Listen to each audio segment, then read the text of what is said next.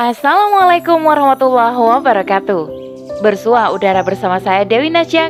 Kali ini di rubrik motivasi dengan judul Terus Merasa Kurang oleh Ayah Umu Najwa. Andai pun anak Adam mempunyai satu lembah emas, pasti ia menginginkan lagi dua lembah lainnya. Dan itu bahkan tidak akan memenuhi mulutnya atau merasa cukup kecuali tanah yaitu setelah mati. Dan sungguh Allah maha menerima taubat. Hadis riwayat Bukhari dan Muslim. Selengkapnya, tetap di podcast Narasi Pos Media. Narasi Pos, cerdas dalam literasi media, bijak menangkap peristiwa kunci. Sudah tabiat manusia, selalu menginginkan peningkatan dalam hidupnya, baik itu dari aspek sandang, pangan maupun papan. Rasulullah Shallallahu Alaihi Wasallam sendiri menggambarkan karakter manusia ini dengan sabda beliau riwayat mutafakun alaih.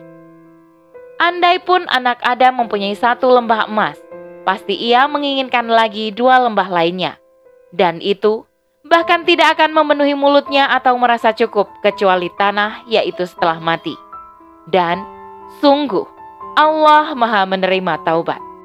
Tak ada yang aneh dan memang itu sangat wajar. Akan tetapi, akan menjadi suatu masalah dan bisa sangat berbahaya jika manusia membiarkan keinginannya berjalan tanpa aturan, sehingga terus merasa kurang dan tak pernah merasa cukup. Ini terjadi karena manusia senantiasa membandingkan kehidupannya dengan orang lain dan menjadikan penilaian manusia sebagai standar. Tanpa disadarinya, hal inilah yang menjauhkannya dari rasa syukur akan nikmat yang telah Allah berikan dan menjelma menjadi orang yang kufur nikmat. Sifat selalu merasa kurang terhadap dunia akan menjadikan hidup manusia jauh dari ketenangan, apalagi kebahagiaan.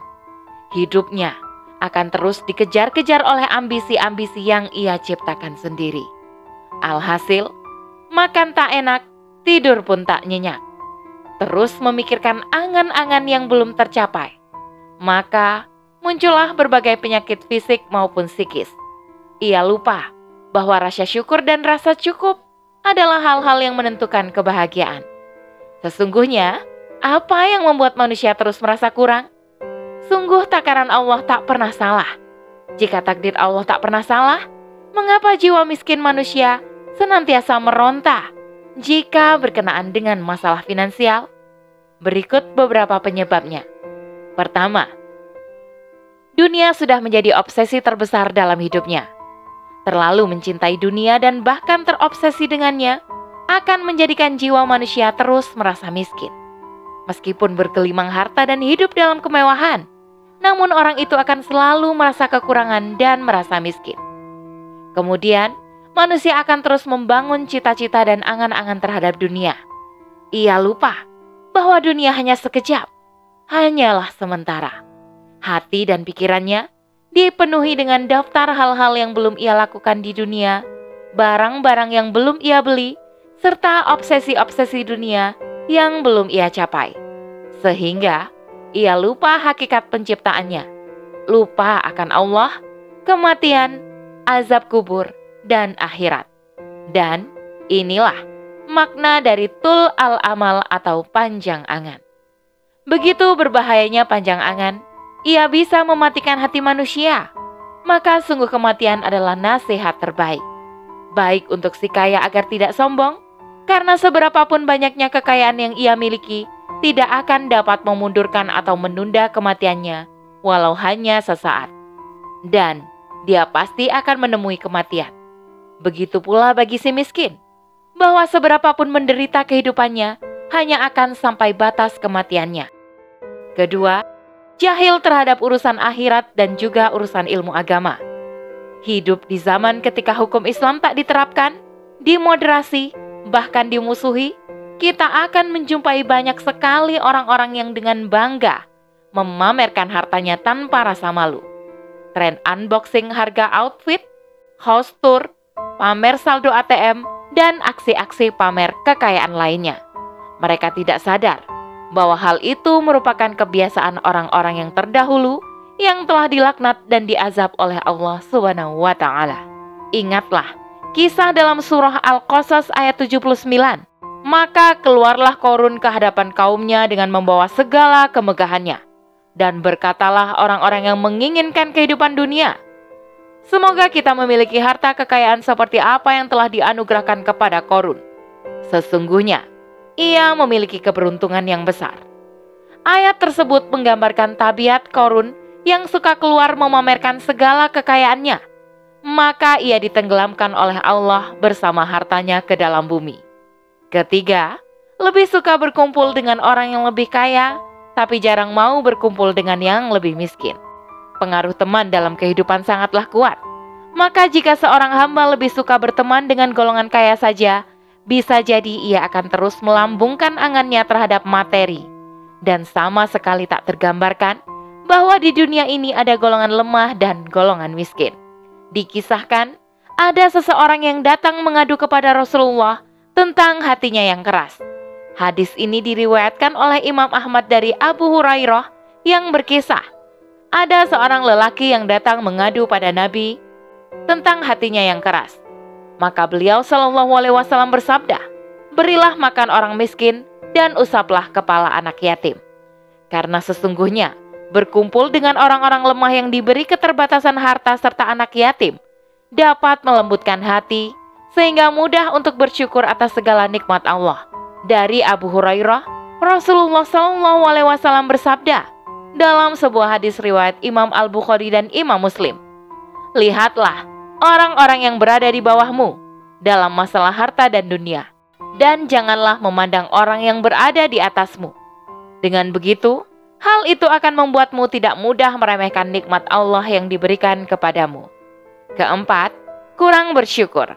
Kurangnya mensyukuri atas nikmat yang Allah anugerahkan adalah salah satu penyebab mengapa hati senantiasa merasa kurang baik kurang bersyukur pada hal-hal material maupun pada hal yang bersifat immaterial. Jika seorang hamba senang bersyukur ketika sandang pangan dan papannya bertambah, maka dia telah menjadi orang yang materialis. Jika rasa syukurnya harus menunggu profit naik atau aset bertambah, inilah seorang hamba yang cinta dunia. Padahal, sebagai seorang yang beriman, haruslah rasa syukur tidak hanya dalam hal finansial semata Apakah hartanya bertambah atau berkurang? Rumahnya sempit ataukah lapang? Makanannya lezat ataupun biasa saja? Selama dia masih diberikan keimanan untuk berdoa kepada Allah dan berharap kepada Allah, maka haruslah manusia itu selalu bersyukur kepada Allah. Kelima, hati yang mati. Matinya hati tidak dapat menumbuhkan buah tawakal, kona'ah, syukur, maupun sabar. Jika seorang hamba mempunyai hati yang tak bersih, maka apa pun akan berbuah keburukan dan setiap keburukan yang menimpanya adalah senantiasa merasa kurang pada dunia. Dalam sebuah hadis riwayat Ibnu Hibban dan Syekh Shu'aib al-Arnaud telah berkata bahwa sanad hadis ini sahih sesuai syarat muslim. Bahwasanya Rasulullah SAW berkata padaku, Wahai Abu Zar, apakah engkau mengira bahwa banyaknya harta yang menjadi sebab orang disebut kaya atau ghani? Benar, Abu Zar menjawab. Rasulullah bertanya lagi, "Apakah engkau mengira bahwa sedikitnya harta itu adalah fakir?" Benar, Abu Zar kembali menjawab.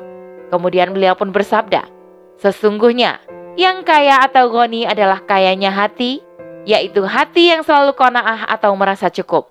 Sementara fakir adalah fakirnya hati, yaitu hati yang selalu kurang dan tak pernah puas." Keenam, kurang ibadah. Kehidupan dunia adalah ladang untuk memperbanyak bekal menuju kampung akhirat. Bekal menuju kehidupan yang sesungguhnya hanyalah amal ibadah, bukanlah harta dunia. Berapapun banyaknya harta yang dimiliki, jika tidak digunakan di jalan ketaatan, maka akan menyebabkan kesengsaraan baik di dunia maupun di akhirat. Maka, yang harus dilakukan selama masih hidup di dunia ini adalah ibadah kepada Allah. Selain karena itulah alasan mengapa manusia itu diciptakan, ibadah juga merupakan komunikasi manusia dengan robnya. Sehingga, jika intensitas dan kualitas ibadah ini berkurang dan tak diperhatikan, maka manusia akan lebih sibuk dengan hal-hal duniawi yang tak pernah cukup dan akan terus melambai-lambai menggoda manusia, melupakan akhirat. Ketujuh, ketika hartanya tercampur dengan yang haram. Harta yang haram akan menjadikan hati manusia tidak pernah merasa cukup.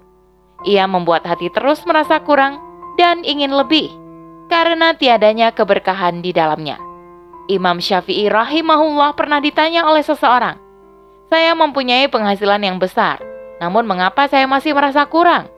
Maka Imam Syafi'i menjawab dengan sederhana, "Engkau merasa kurang di tengah dinar yang begitu banyak yang Allah berikan kepadamu. Pasti ada di antara dinar itu yang tercampur dengan yang haram. Yang haram itulah yang memakan dan melahap semua keberkahan pada dinar yang lainnya. Kedelapan, karena kurang berdoa kepada Allah Subhanahu wa Ta'ala. Doa adalah inti ibadah. Doa adalah obat dari setiap penyakit. Doa adalah bukti penghambaan seorang hamba. Allah sangat mencintai hambanya yang senang berdoa. Dan sebaliknya, Allah sangat marah kepada hambanya yang tak pernah menengadahkan tangannya kepada robnya untuk memohon. Maka, mohonlah keistiqomahan dalam ketaatan, kecukupan dalam hidup, kelapangan hati, rasa kona'ah, dan mintalah perlindungan kepada Allah dari rasa tak pernah cukup akan dunia dan dari keinginan terhadap yang haram. Ya Allah, cukupkanlah kami dengan yang halal agar kami tidak menginginkan yang haram dengan ketaatan kepadamu dan agar kami tidak berpaling kepada selainmu. Hadis riwayat Tirmizi. Wallahu a'lam bishawab. Demikian rubrik motivasi kali ini. Sampai bertemu di rubrik motivasi selanjutnya. Saya Dewi Nasyak undur diri. Afu minkum wassalamualaikum warahmatullahi wabarakatuh.